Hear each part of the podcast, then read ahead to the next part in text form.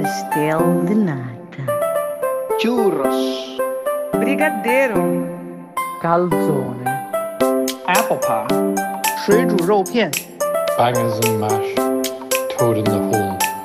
paella. Welcome back, everyone, for another episode of Turning Chickens and Breaking Dishes. My name is David G. Martins, and I'm the executive chef for the European Union Embassy in Washington, D.C. And my guest today is one of Sweden's best known chefs. He has worked with great chefs from Heston Blumenthal to Ferran Adrià. He opened his first restaurant at the age of 21, and since then he has impressed the Swedish food scene. He supervised three restaurants, including his restaurant Ekstedt, where the concept is to first and foremost cook all raw ingredients over an open fire. In 2020, he appeared as a judge on Channel 4 series Crazy Delicious. He's a proud dad of two boys. He likes to skateboard, and although he likes outdoor adventures, a snowmobile just played a trick on him. Niklas Ekstedt, welcome to the podcast. hey guys, how are you? I'm good, thank- Did I say your last name correct? All good? Yes, I mean, uh, ish. yeah, I mean, pronouncing it like Swedish it would be strange. I think you always like if someone pronounces it perfect, you're like you're Swedish. I, I was, I was, So doing, I was talking with my friends uh, from Finland this morning to make sure I would try Yeah. my best, but uh, as close as yeah, I it's not. Yeah, I mentioned the snowmobile trick because you did have an accident. Are you feeling better? Yes, I'm. I'm feeling a little bit better. Um, it was just two weeks ago. Actually, I was on my. Uh, we were on a photo shoot in northern Sweden, and I was on my snowmobile, and I was going to go up for this little hill, and the snowmobile flipped, and I got it on top of me, and my left shoulder went down to the ground and cracked my skull, sculpa. My left shoulder uh, broke. So I've been lying down for like ten days, eleven days. Uh, Yeah. But then slowly coming back actually. So it's a little better this week. I always start the podcast asking two important questions. Have you ever been to Portugal? Mm, well, I have as a child. I was there for vacation with my parents when we did a caravan tour of Europe when I was 10 maybe. Like 10 But years, 10 years uh, ago. yeah, yeah, yeah. Well, 30 years ago. I don't remember much of it. In my as as a chef, I haven't been to to Portugal. Do you know any Portuguese words? Uh, it's my Portuguese is very limited. My I- Swedish yeah. is even worse, so you're fine. so you're fine if you don't know anything. That's okay. We'll start right away with your uh, restaurant, Ekstedt, that has your last name. So the concept is to have it's an open fire, right? Do you have any ovens at all, and why did you make the decision to cooking that way in the restaurant? Uh, well, I did have like uh, like a normal fine dining restaurant before this one, and uh, I was a little tired of working with uh, high-end cuisine without being close to my own heritage and my own cuisine. And then I closed that down. It was in southern Sweden and moved to Stockholm. And then when I moved to Stockholm, it was uh, was in the middle and the peak of kind of like the new Nordic movement and the high end cooking uh, in Sweden and in the whole of Scandinavia was really booming with especially with Noma and Relæ and Fäviken and all that. And so it made me a little nervous opening up my own place because I was thinking like, how can I top that? And uh, all the other restaurants were very much focused on the Nordic kind of like cooking ingredients and the products.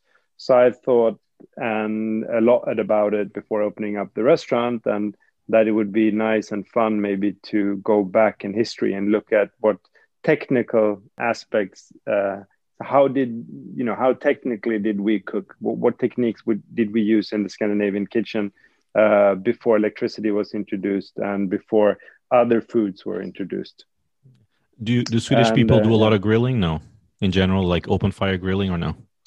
Uh, I mean, generally no. I mean, I would say that cooking kind of like uh, on an open fire and, and on a grill is very much like Americanized. It's Weber. So in the summer, people love to have a barbecue outdoors in in the in the garden or in the or in your patio. But not like it's not it, it's not deeply rooted into our cooking traditions like the wood oven in in, in Italy or the barbecue in Texas. But uh, we enjoy uh, like a campfire, of course, very much because we're very much a people of deep outdoor traditions.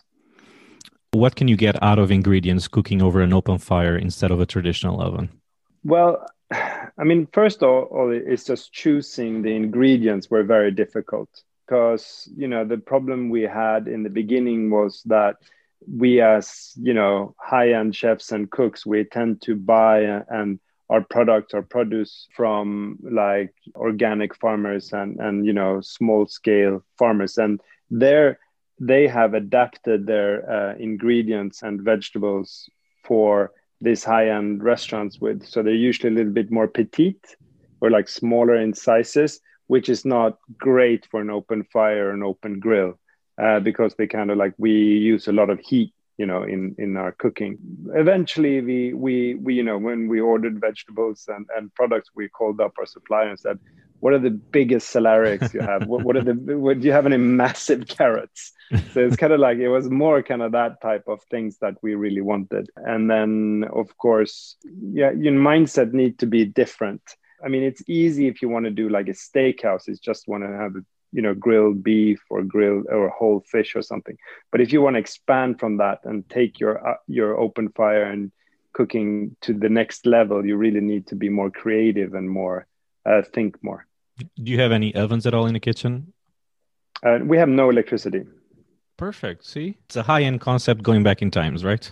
Yeah yeah and cool. uh, we work a lot of with cast iron so we have like a cast iron stove and we work with different pans, cast iron pans, and we work with bricks and with uh, uh, the wood oven, of course, and clay. And but uh, we have no no conventional uh, ovens, no electric ovens or induction or anything like that. I mean, this might might sound a, a weird question, but especially because you already own restaurants before and you still have other businesses. Like for instance, when it's an electrical bill at the end of the month, can you really tell the difference? well, of course, the heating and the, the lights and and the refrigerators are on electricity, so I guess it doesn't like help me out that much. And also, we have to buy wood every day, so yeah. yeah. So, since fire is so unpredictable, or it can be unpredictable, I'm sorry. Do you have any crazy story that has happened at your restaurant? Not yet. God, I mean, so many. I don't know where to start, but the one, the, I mean, the one, like the, the worst night we had, or the, the the most horrible night in service for me was actually oh, it's it's this time of year. It was Valentine's Day, and you know, as a chef, you don't like Valentine's Day, and it's just a horrible day cooking because it's just twos and there are no big big parties and it's just complicated cooking for all these twos. And also the the clientele have high expectations because they booked long in advance and they all want special you know something special on the table like flowers or chocolates or cakes and stuff. So it's just like a, it's just like not fun day. But uh, we had the landlord in looking at all the fire or we, we just fitted in this new wood oven so we did a little of we did little changes on on the extraction and, and the hood on top of the live fire. So actually, the hood of the, of the above, uh, just under the extraction, we came down a little bit with only like 10 centimeters or something, like in a two inch maybe. And then, but on that little hood, there was this little plastic trap. Is it's like for the sprinkler. So, and actually, how that sprinkler system works is that it has a plastic button on it. And then when that melts, it launches the whole sprinkler system. So we were sending, you know, all these lovely couples on Valentine's Day. They were all sitting there enjoying their main course, and then pooh, the sprinkler system just went mental on the whole dining room. And it has this detergent as well in it. So it's oh, perfect. Like, okay. Yeah. So it's not only water; it's actually this blue, gluey kind of perfect horrible, to wash your car. sticky thing. Okay. Yeah. yeah, and can you imagine? Yeah, it would be great to putting on your you wash your car. So suddenly, all these, you know, all these lovely people who who were there enjoying their Valentine's Day, all were dressed up and new clothes and everything. Were just, you know, covered in this blue glue. It was really, and then we, of course, we had to, and then after that, when the sprinkler system started, the electricity in the in the extraction turned off in, in like an automatic switch. So suddenly all the smoke came into the dining room as well. So it's just it filled with It's a lot of experience, right? Yeah. the smoke. Yeah. Open oh, fire, Oh. water. Yeah. God, yeah, and then everyone had to walk out on the street, and the whole building was oh, it's just horrible, horrible, horrible. So yeah, so that was, so then, so then we, yeah, so then I had to do research on how to find a plastic plug for a sprinkler system that did not melt at 150 or 160 Celsius, And since, since then, all good. yeah. Perfect. So if anyone needs a sprinkler consultant, they can call me up and I can help them. out. What is the definition of Swedish food for you, and how do you uh, distinguish yourself from other Scandinavian countries? Well, Swedish food is very much it has it's very seasonal and it's it's more mixed than the other countries. For example, Denmark is in the sou- southern Scandinavia, so it's very rural and has a lot of farming and it's very much like almost like German kind of like uh, climate. While Sweden, if you look at a map, you can see it's very long, right? And uh, you can learn the, the three Scandinavian countries next to each other easy. You say like Norway, Sweden, Finland. Never say. That's how I teach people that. It's Norway. so it's Norway, Sweden, Finland, and then so Sweden. Uh, if you look at the map, so in between Finland and Norway, there's Sweden, and it's very long. It's a long country. So from Ystad in the south to Kiruna in the north, it's actually the same distance as from Ystad to Rome. So it's a long, long country, and of course it has different climate zones. So the answer to that is like it depends on where in Sweden you are. So because we have such a diverse cuisine, it's because we're a long country and have different climate zones. So in the northern Sweden, where you have the Sami, the indigenous people of Scandinavia, where, which is very focused on the reindeer and the culture and, and game and mushrooms and wild berries. And then in the south, you have farmers where you where it's mostly potatoes and wheats and well, of course, where Absolut vodka is, where it's a lot of very vodka dominated uh, cuisine. So, so it's it's it's it's very different. But for me, I think the the thing that stands out is the, it's clean food, very kind of like not messed around with a lot. It's very like straightforward and um, kind of fat, but in the same time rustique cuisine. In the 90s, and correct me if I'm wrong, French food was at their best. You know, a lot of Michelin star restaurants at the 90s. And then in the beginning 2000s, a lot because of El Bulli, Spanish food was the thing. And Mhm. The last 10 years or so, because of Noma and other restaurants, Scandinavian cuisine in general has been on the rise. Within the back of like probably like Mexico and Peru, they also, but you know, people think about Scandinavian food the last eight years or so.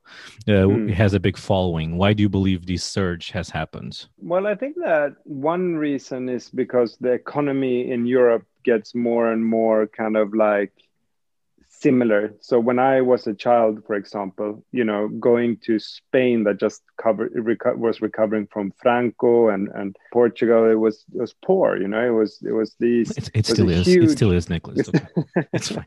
We don't have to talk But about it- it. Still, but it was it was a it was a massive like different coming if you went to Madrid or you went to Stockholm or you went to London there were like it was very expensive in Scandinavia we we stuck out we were one of the most expensive countries or the most expensive area in Europe and for example when I was you know when I was in my te- teens you know when my father went to London he went to shop you know he came back with jean you know with new clothes and caps and stuff like that for us because it was you know half price in London. And then, but then they kind of like leveled out in the early in the be, uh, beginning of this century. Kind of like it leveled out and pretty much the same price in big cities around Europe. If you were in London or Madrid or Stockholm, was pretty much the same price. So I think that was one of the main reasons why why kind of suddenly people were traveling to Stockholm and, and you know enjoying it and actually going out eating and and it's in the same thing in Copenhagen.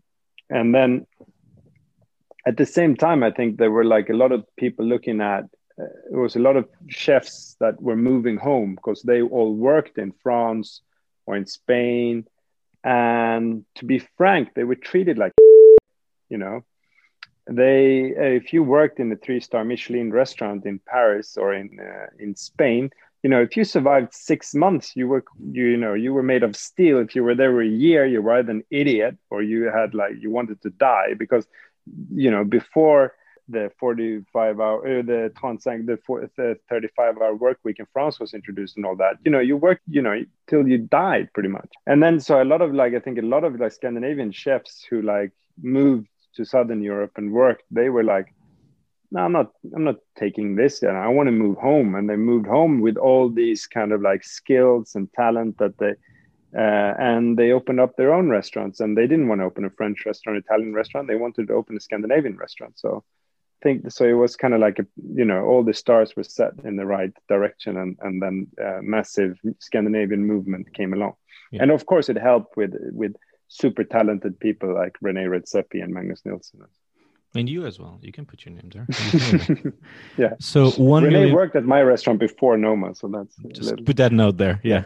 One million people will probably already ask you this. So I'm sorry, Nicholas. I'm going to be the one million and one. Very briefly, how do you make the perfect Swedish meatball? Which I don't know how to say it. It's shootball or something like that. So do- Köttbullar, yeah. yeah. Well, I mean, the key is not using one meat, it's actually using three types of meat.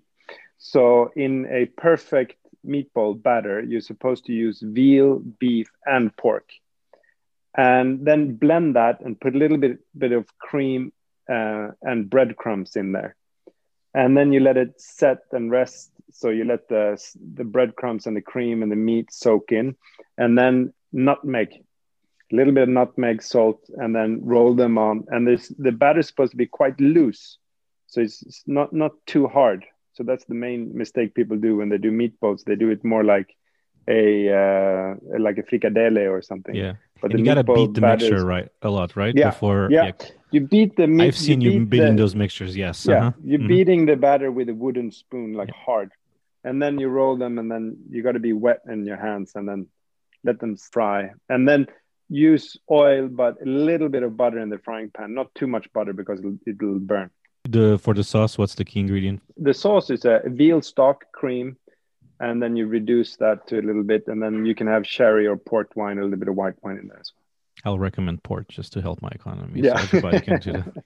So Yeah. Nicholas, let's I love play those cake. What are those Portuguese cakes Those- called? the tarts with Yeah. puff pa- uh, uh, pastéis nata, custard tarts. Yes. Yeah, what, what are they called? In Portuguese, it's pastéis nata or okay. pastéis de Belém, which is, you know, Yeah. but it's the custard tarts. this- I had a stopover in uh, Lisbon on my way somewhere, South Yeah. America, I think. I think I had three. They're delicious. When I go to airport, when I go to Sweden, I'll make some for you. Yeah, they're delicious. Yeah, they're absolutely delicious. Yeah. So let's play a quick game. So let's imagine you go to an island. Okay, just you. You can take your kids, your wife, but and you can take one protein, one veggie, one fruit, and one dessert with you. What's the protein that you take? Lamb. Okay. Do you have an island, by the way, in mind or no? I mean, how big is it supposed to be? Like deserted island, or can it be like it's up any island? It's it, any island. It's all for you. Let's imagine the people there don't exist anymore. Just you. So you choose- Bornholm. I love Bornholm. It's Perfect. a Danish island. Okay. Uh, it's in the Baltic, uh, Okay. in between Germany and Denmark. It's the most beautiful island. It's not very known about, and it's kind of like it's been off and on Swedish and Danish, and it's uh, absolutely stunning. Okay. So you take lamb and a veggie. I mean, the most diverse, and if I if I can't have any any other ones, I would choose potatoes because you can do so much. It's true. One fruit One fruit, apples. and one dessert. Holy shit! That, it was that boring. Apples, potatoes, No. and lamb. I mean, no, uh, no boring here. Yeah. And one dessert. Now, if you tell me sliced Uh, fruit for dessert, then it'll be boring. Sliced pineapple. No. well, I would choose a cheese probably, Okay. like a, like a blue cheese or something as a dessert, because then I can use that with the potatoes and See? with apples and Thinking yeah, about the menu right away. Yeah. Okay. yeah. So, uh, shifting the conversation, this is the questions I ask every everyone. Uh, what was your first memory of taste?